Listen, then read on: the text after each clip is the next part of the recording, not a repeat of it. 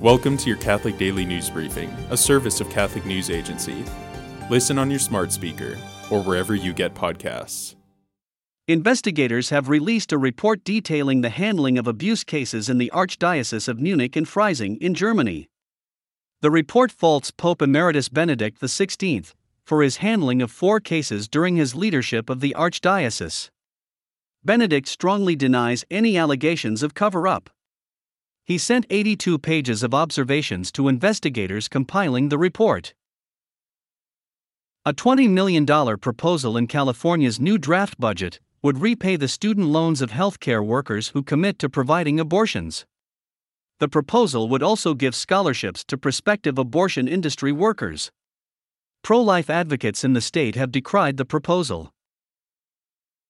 The Pope's annual Lenten retreat with members of the Roman Curia has been cancelled due to the ongoing coronavirus pandemic.